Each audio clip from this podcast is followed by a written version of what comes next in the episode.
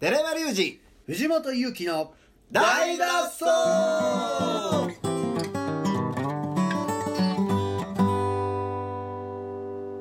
はいということで本日も始まりました大の大の大脱走。火曜日火曜日水曜日。いやー寺山君お出た。出た出たはい出た出た。なんあ。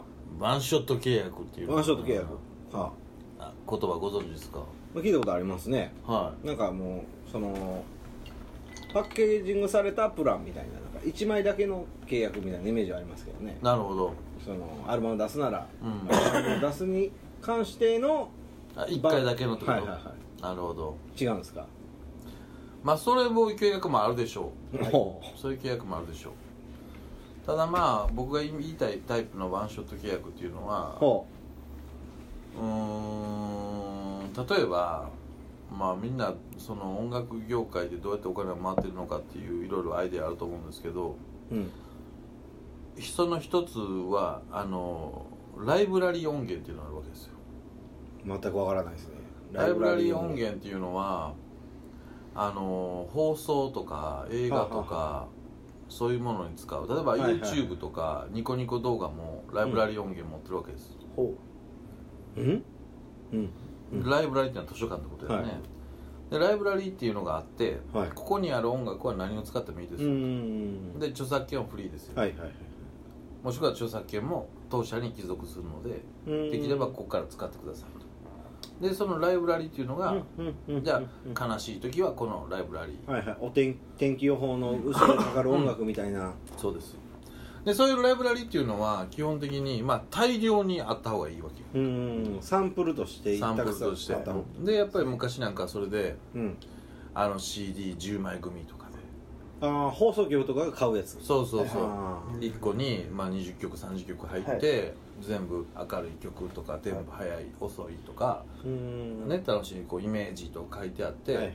まあこれはまあ音楽で言うと難しいかもしれない。写真で言うとねすごく分かりやすいんだけどはあ。写真の世界っていうのはストックフォトっていうのがあるわけです。よあストックフォトっていうのはみんなが別にあのカメラを買ってあの写真天気の写真とか桜の写真とか撮った時に、あの一応その写写真を撮った人の権利があるわけです。あはいはい。で例えば企業のホームページとか、例えばお天気ニュースで桜が咲いてますとか、時にその写真を大体あのワイドショーを見るとマルシー・ゲティとか。出てますね。出てるでしょ。えっ、おー。とアルフじゃないわ。そんなのもありますね。うん。あれっていうのは大手のストックフォトサイトなんですよ。で誰でもがそこに写真を自分の写真を登録できる、うん。あそうなんですね、うん、ある程度の基準があればね。そのサイズとか。写真を管理会社みたいなのがあるってことですか？そうストックフォトを大量に扱っててそこのサイト行けば検索してうん。明るいとか桜とか打てばそれがバーッと出てくるわけ。はい。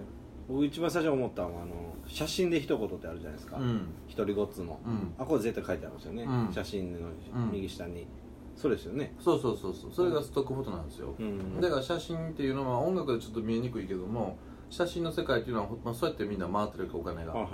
だから例えばあの事件性のあるものとかみんなはいこぞって一番先に行って写真を撮ろうとするのはその写真を撮ってしまえばうん。撮った人の権利あるからあもちろん写ってる人に肖像権の許可取らなきゃいけないんだけどもうん。撮った人に権利が生まれるからそのニュースとか事件でテレビ番組が使う時にその人にお金が入るわけですよ。うん。その人の写真を使うからね。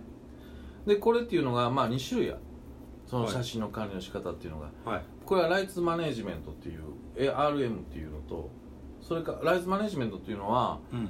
あの写真を借りる。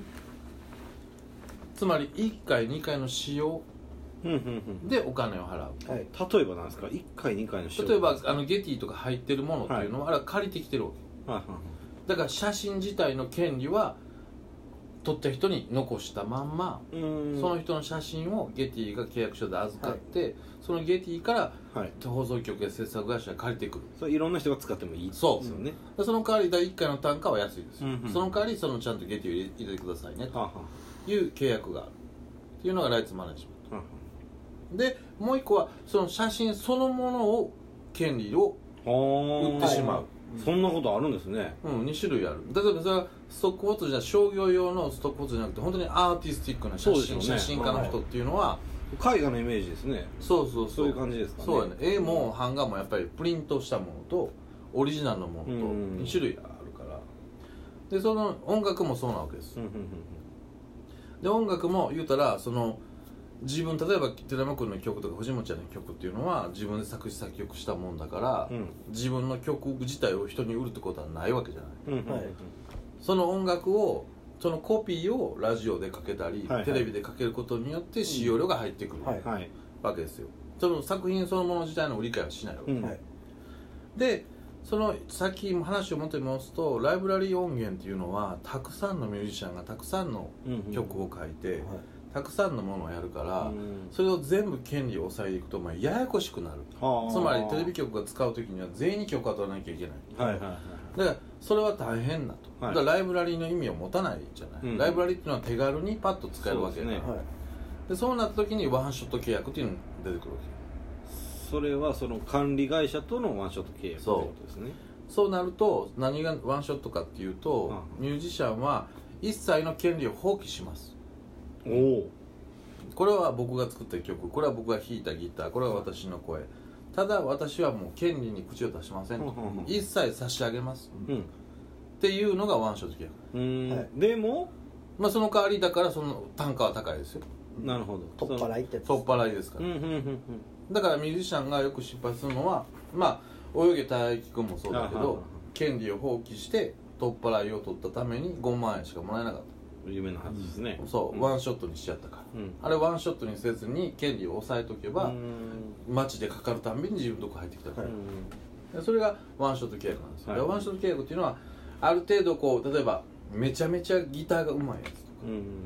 がもう一日スタジオでギター弾いて、うんでもう僕弾いたやつ全部使ってください。何でもいいですと、うんだから権利はもう僕は何も言わないんで、はい。っていう代わりにじゃあ2と10万円くださいとか。ね。そうそういうことなんです、うん。技術量は高いと。そうそうそうそう、ね。職人さんなんです、はい。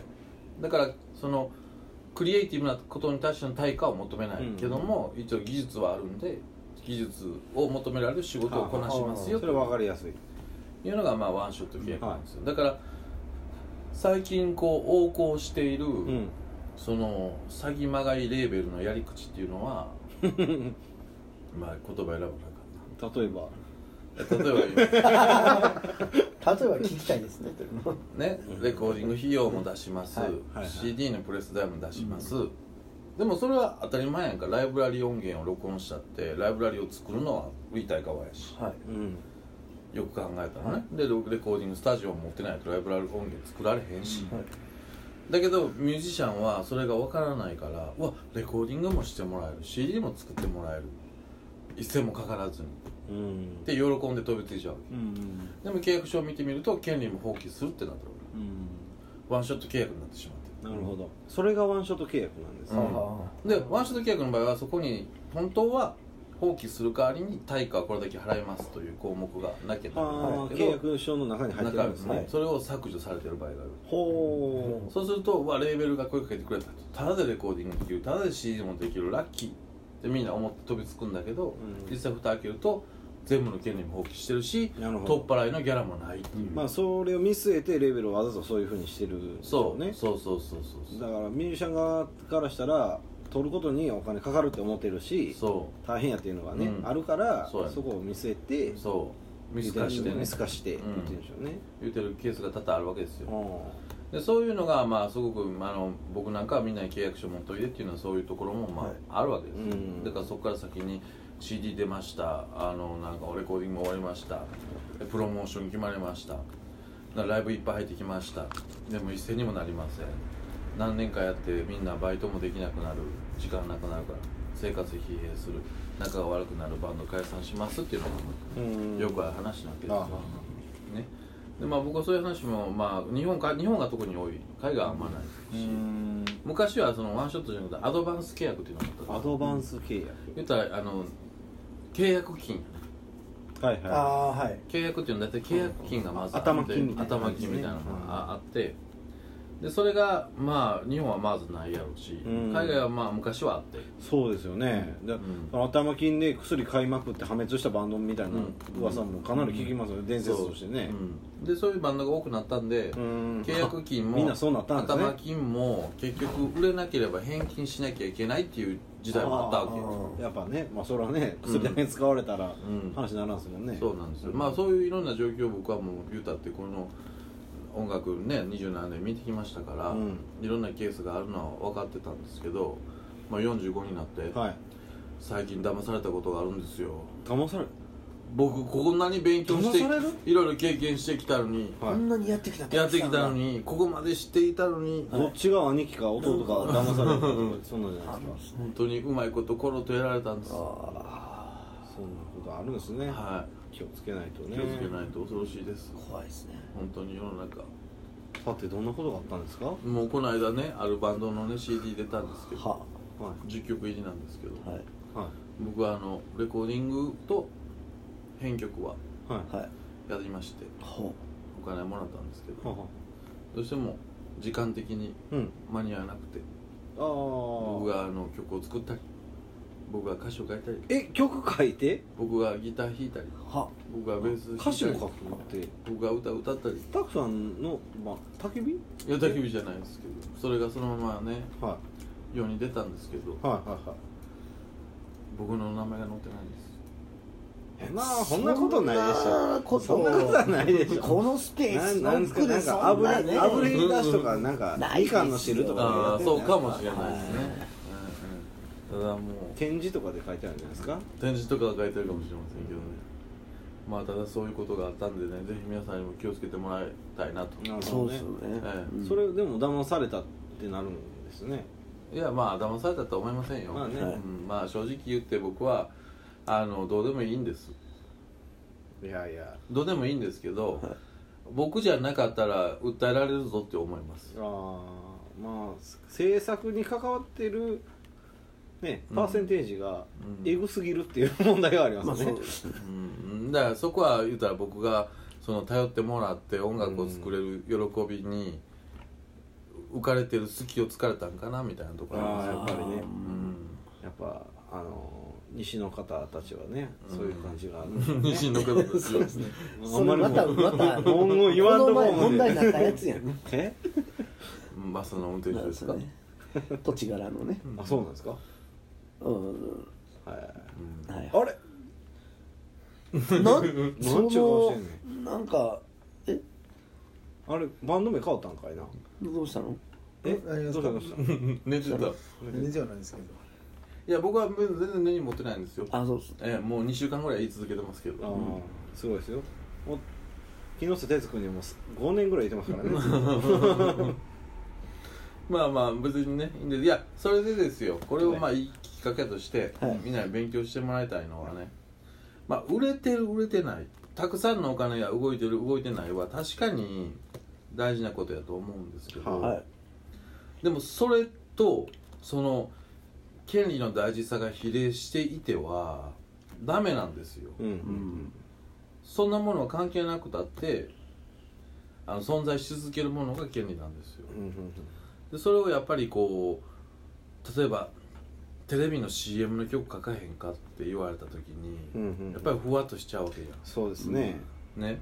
例えば日本のテレビの CM って8チャンネルで流れても日本の場合は CM の時間帯って曲の放送じゃなかったりするわけですよ。曲扱いの CM と曲扱いじゃない何 CM 曲扱いってなんですのつまり曲が曲の放送の中の CM なのか曲が枠を曲ってテレビ局テレビ局。ああ曲が枠を売ってる CM なのかではいはい扱いが違うああわけでなるほど、ばテレビ局の番組の提供で入ってるすじゃ CM あれば8チャンンネルで使用されたとなりますけどもそうじゃないあ CM やとね。夜中深夜とか。そこは放送使用料が曲から取れないわけです、はいはいそうするとじゃあその著作権がどっから出るかって言ったら、うん。CM の制作予算が出るわけですよ。あそうなんですか、うん。毎回？え毎回っていうか予算取ってくれるならね。うん。ああでもほとんど取ってくれない。でもみんなはわ CM 出るから広告効果があるんじゃないか。うんってなってしまう。わかる。でもそれで広告効果あるとしてそれを聞いた人間がテレビで見て丸々パクってその曲を作って売っても文句言えないことやうーん。わかる？だから CM だけやったらね、うん。そのだから、そのすごくこうキラキラしたスケールの話やったり金額の話と権利というものを一緒にしちゃダメなんですよ。なるほでここでスペースドッグで作ってるものは規模も小さいし金額も大したことないし友達で仲間内でやってることであってもいずれ何が起こるかわからない段階では、うん。やっぱりそこから気をつけていかないとやっぱり自分の権利も守りようがなくなってくるやん、どうん自分に関わった人の権利を守れないのに自分の権利を主張するっていうのはやっぱおかおかしい話、っうんていうねすごくうん話をした。そこが言いたいわけで、うん。別に僕はパンパンを責めてるわけじゃないんですよ。パンパン？パンパンって何ですか？パンパンをね。パンパン。なるほどね。かる簡単なその契約書みたいなのないんですかね？何が？そういうここで作る人はうん。それ交わした方がいいんじゃないですか、うん、それはでも別に僕は嫌だからそれ一周回って嫌なのよ。うーんん。なるほど。だからそんなんいいねんけど。うただその分かってもらいたいっていうのはそういうとこ。んうん。そこがないと言うたら僕がそうやななんていうかそうやって契約書があったり作曲家としてやってきたこと自体がこうなんていうかなうん。そのそのその延長線上をやる必要は全くないと思ってるから今のスタンスでやれてるっていうことは分かってほしいな。ははは分かる？つまりこうむ難しいっていうか僕も口下手なんであれなんですけどこう例えばプロとは何やみたいな話があるわけやんか。でもプロは何かを分かってるからそれを人に押し付けてもしょうがないやんか君らにはさそうじゃなくてだからこそそうじゃないところで付き合っていきたいという思いがああったりするわけですよ。わかる？わかる。ちょっと難しかったです。難しいな、うん、難しいよな。俺もこれうまく説明できんねんけどな。だから緩いけどもゆ緩くないこともしてるから緩いっていう。ことやね。難しいな。難しいよな。これはね、僕もうまいこと説明できんわ。ずっと緩いわけじゃないね僕は。ガチガチのところもずっとやってきてるし契約書も弁護士もずっとねやってとこで音楽もやってきたしだからこそ緩くないところの良さも分か分かって今やってるっていうことやねうん、経た上で、ね、一緒になってうんそうやそれりたいをなかなか伝わらへんよね。なんか初めて会う人とか特になんかこの仕事やって何年ですかみたいになるやんか。初めて渡したらもうね、うん。だからそういう人が見れば僕は緩いと思うしけどそれは緩いのが好きやし人間が緩いからそっちが楽なんやけどでもちゃんとやらなあかんことは一応やってきてるから分かってるつもりだそうそう。だえだからこそあの別にこのまんまでいいんだけどそれだけじゃないところもあるんですよっていうのは伝えたいわけじゃあ木村君。固まったでやな、はい。今新しいのやってるわけじゃないですか。はい。どうなるこれをどうするかよね。先月ね。先月やったっけ？え？先月ですね。先月ね。終わりましてハンバーグハンバーグ、はい。もうあれから一回もライブしてないでしハンバーグそうですね。してないですね。ょ新しいバンドに向けて一緒あごめんなさい。ごめんなさい。だからこれをあややった時に全然いいねんけどいつも通りやるしあのやんねやってるし。はい。でもなんかこうまあ逆に言うたらでこれがめっちゃビジネスで契約書があってギャラがなんぼで決まってたらはい。多分、まあ、ここまで一生懸命やらへんと思うはい僕は。僕はこう気持ちがあってやってるから自分が納得するまではやりたいところもあるしこだわりも持ち込ませてもらうしみたいなとこもあるやんか。でそれは木村にとっていらへん部分かもしれへんしそれはそれは分からへん。でもそこまで詰めた話はしてない。だけど今後ねはい。っていう時にまあ一回ちょっとこれを餌にしてこういう話を一回できたらなっていう。いやもうでも分かりやすかったですね、うん。そのワンショット契約っていういこれでも普通に使われる言葉ですか？普通に使われる。そういう別にあの Google でワンショット契約って引きゃいっぱい出てくる。僕が思ってたワンショット契約のうん。感じもあるんですか？その。はい1枚のみ枚のみっていううん。そういう意味でも使う。でもその1枚のみのその1枚のみの契約は何か内容を見てみなおかないん。や、うーん。うん。そっか。そこで権利放棄しますって言われてたら、そのワンショット契約うんでまあ、それでワンショットっていう場合そういうですか。うん。なるほどうーん。これは保存版に決定する。まあでもだから今そのあのあれよね。どこまでコミットしていいかってケースバイケースやんはっきり言って。例えば藤本ちゃんの曲は僕全部やってるやん。は歌以外。メいロディー以外。そうですね。で寺山君の場合は半々やうん。寺山君が持ってきたものの構成を変えることはあんませえはい僕は藤本ちゃんの構成変えてるはで木村のはもうゼロから作ってる。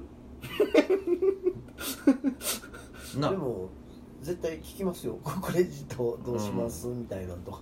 うん。でだからそれはその各々の関係性でこうお互いいいいい塩梅でや,、はい。やってるから、いいと思うねん僕は。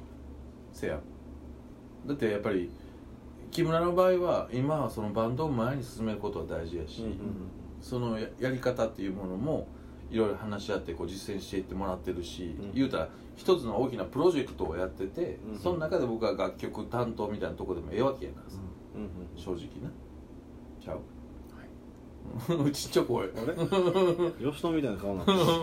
困ってる。困ってる。やん えでもそう思ってるの僕は、うん。このあずっとあのペンはあんまりあれやけどハンバーグハンバーグ以降、言うたらなこんなんおもろいんちゃうかあんなんおもろいんちゃうか言いながらやってきてじゃあこんな音楽いるんちゃうかっていうのでやってきてるから、うん。で一つのプロジェクトやから、そうですね。うん、総合演出じゃないですか？総合演出、ね。まあ演出までしないと脚本自分らで書いたりしてるしな、うんそれアイデア出してるから。なるうん、だからその辺こう役割分担してるつもりではいるけどまあとりあえずそこ一回ちょっと話しとかんと、はい。まほどそして？あだから今回は買い取りあワンショットで。で30万？